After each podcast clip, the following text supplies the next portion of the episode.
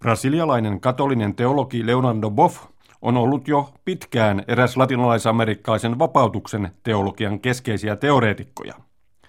Tämä suuntaus on korostanut yhteiskunnallista oikeudenmukaisuutta, ja sen edustajia on osallistunut jopa vallankumoukselliseen liikehdintään, kuten Nicaraguan vallankumoukseen. Boff toimi pitkään systemaattisen teologian professorina Petropolin yliopistossa, mutta on sittemmin siirtynyt hoitamaan etikan professuuria Rio de Janeiron valtion yliopistoon. Hän suuntautui uudelleen 1990-luvulla ja ryhtyi pohdiskelemaan globalisaation aiheuttamia ongelmia, globaaleja ympäristö- ja kehityskysymyksiä sekä globaalista etiikkaa. Leonardo Boff julkaisi 1990-luvulla ahkerasti melkeinpä yhden teoksen vuosivauhtia. Hänen teoksilleen on tyypillistä laaja lukeneisuus.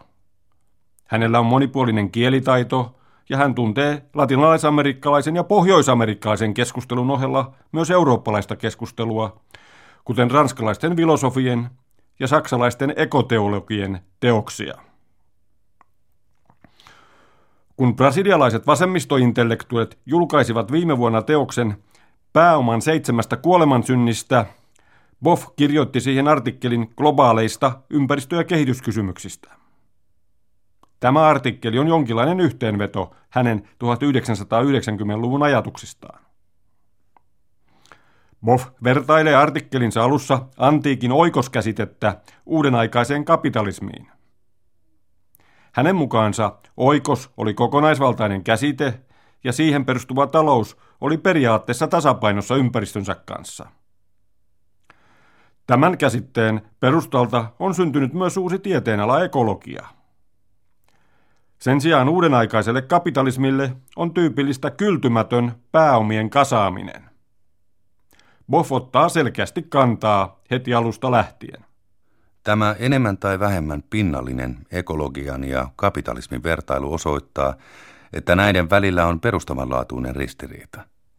Leonardo Boff käsittää kapitalismin toisaalta teollistumisen aikakauden keskeisenä tuotantotapana, mutta toisaalta myöskin erityisenä kulttuurin ilmenemismuotona. Kapitalistinen kulttuuri esittää vähintään 1000 syytä oikeuttamaan pääoman hallitsemaa talousjärjestystä, eikä sen mukaan kukaan voi säilyä hengissä ilman kapitalismia. Se korostaa yksilön arvoa yli kaiken ja rikkauksien yksityistä haltuunottoa. Ainoa mahdollinen talousmalli on kaikkien kilpailu kaikkia vastaan. Kapitalistinen kulttuuri tähtää voittojen maksimointiin minimikustannuksin. Se muuttaa kaiken kauppatavaraksi ja myös geenit, seksi ja mystiikka kelpaavat voittojen saalistamiseen. Maailmanlaajuisesti laajentunut kauppa säätelee nykyään kaikkien tuotteiden ja tuotannollisten voimavarojen hyödyntämistä. Hän tarkastelee luonnonvarojen liiallista hyödyntämistä ja sen seurauksia, kuten kasvi- ja eläinlajien häviämistä, aavikoitumista ja metsien tuhoa. Vesivarojen niukentuminen uhkaa synnyttää konflikteja. Satojen miljoonien vuosien aikana muodostuneet fossiiliset polttoaineet hyödynnetään eksponentiaalisella vauhdilla ja seurauksena on ilmakehän lämpeneminen. Ydinsaasteet ja myrkyt vaurioittavat elollista luontoa. Ydinaseet ja ydinsaasteet aiheuttavat suuria riskejä ja uhkaavat olemassaoloamme. Leonardo Boff mainitsee myös otsonikihän aukot uutena globaalisena uhkana. Hän kysyy, eikö elämän evoluutio maapallolla ole jälleen menossa kohti uutta murroskautta. Kyse ei ole kuitenkaan tällä kertaa kosmisesta tapahtumien kulusta, vaan mitä suurimmassa määrin maanpäällisestä asiantilasta. Ajattelematon ihminen on ajautunut kokonaan uuteen tilanteeseen, jossa hän pystyy vaikka tuhoamaan itsensä. Leonardo Boff kirjoittaa: tämä ryöstöprosessi perustuu maapallon esineellistämiseen. Se käsitetään ikään kuin kuolleena luonnonvarojen varastona. Maapalloa ei nähdä suurena monimutkaisena ja monikerroksisena järjestelmänä, johon kuuluvat geosfääri, vesikehä sekä ilmakehä. Tätä suurta ja dynaamista järjestelmää asuttavat mikroorganismit, kasvit, eläimet ja ihmiset, ja sillä on tyypillistä keskinäinen vuorovaikutus. Tätä elävää superorganismia on kutsuttu suureksi maeksi antiikissa, ja latinalaisen Amerikan alkuasukkaat kutsuivat sitä Pachamamaksi. Uudenaikaiset kosmologit puhuvat taasen Gaiasta. Boff tarkastelee myös yhteiskunnallisen eriarvoisuuden etenemistä maapallolla. 20% maapallon rikkaimmista asukkaista hallitsee 83% aineellisen elintason välineistä, kun taas 20% köyhimmistä riittää vain muruja. 14 miljoonaa vastasyntynyttä kuolee vuosittain. Tämä yhteiskunnallinen kuilu ei ole luonnollinen, vaan siihen vaikuttavat talouden ja politiikan organisaatiomuodot, jotka suosivat rikkaiden rikastumista ja köyhien köyhtymistä. Kysymys on kehityksestä, joka ei piittaa luonnolle ja ihmisille aiheutetuista vahingoista. Viime aikoina on esitetty uusi käsite kestävä kehitys, jonka päämääränä on yhdistää talouskehitys ja ympäristönsuojelu toisiinsa. Koska kapitalistinen kehitys perustuu jatkuvaan pääomien kasaamiseen ja talouskasvun tavoitteluun, sitä ei ole Boffin mielestä mahdollista yhdistää kestävään kehitykseen. Miten mammonanpalvonnan voi yhdistää kestävään kehitykseen? Hän asettaa kestävyydelle tiukat ekologiset määreet. Käsite kestävyys perustuu biologiaan ja ekologiaan. Kestävyys merkitsee sitä, että ekosysteemillä on kyky sulkea sisäänsä monet toimijat ja ylläpitää dynaamista tasapainoa. Tämä mahdollistaa järjestelmän säilymisen korkealla biologisen monimuotoisuuden tasolla. Kyseessä on monimutkainen kehityskulku, joka perustuu kiertoon ja moninaisiin keskinäisiin riippuvuussuhteisiin. Kapitalistinen talousjärjestelmä etääntyy kestävyydestä myös siinä, että siihen sisältyy väkivallan rakenteita. Leonardo Boff viittaa tässä yhteydessä massiivisen asevarustelun menoihin. Samaan aikaan suuri osa ihmiskuntaa elää köyhyydessä. Hänen mukaansa ekologinen ja yhteiskunnallinen epäoikeudenmukaisuus kietoutuvat läheisesti toisiinsa.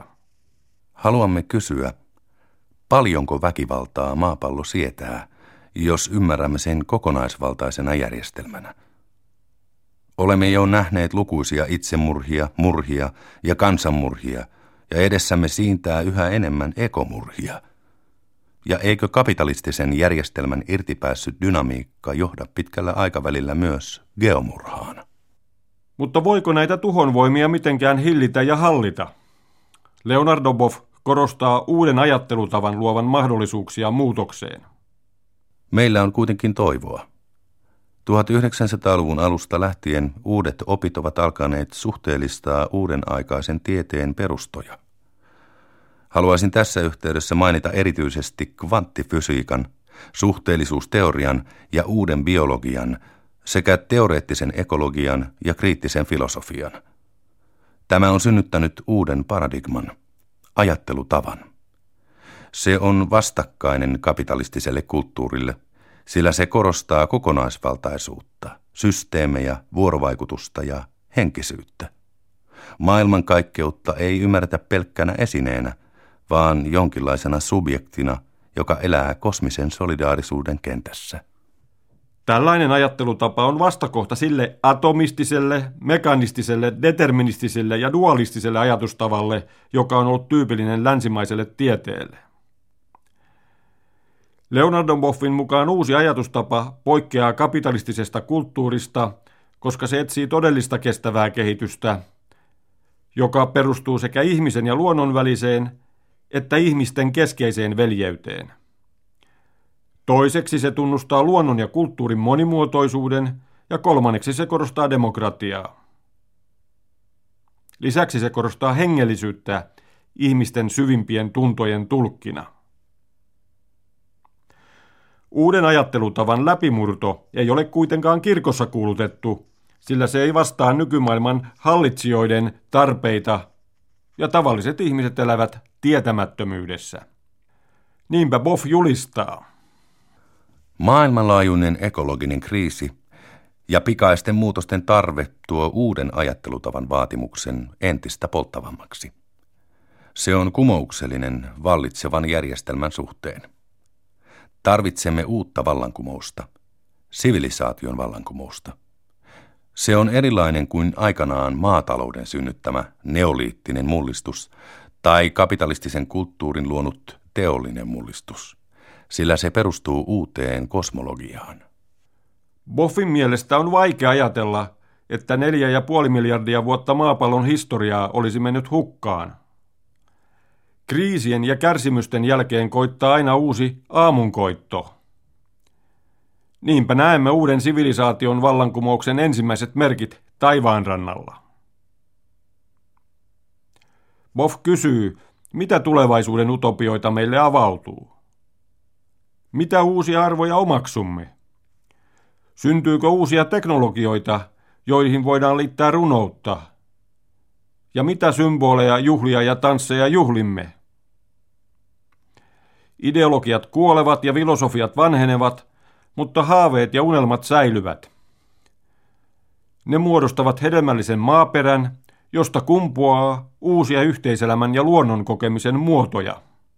Mitkä ovat haaveemme ja unelmamme? Millaisen toivon välitämme aikakautemme nuorisolle? Mitkä tulevaisuudenkuvat hallitsevat kouluissamme ja tiedotusvälineissämme?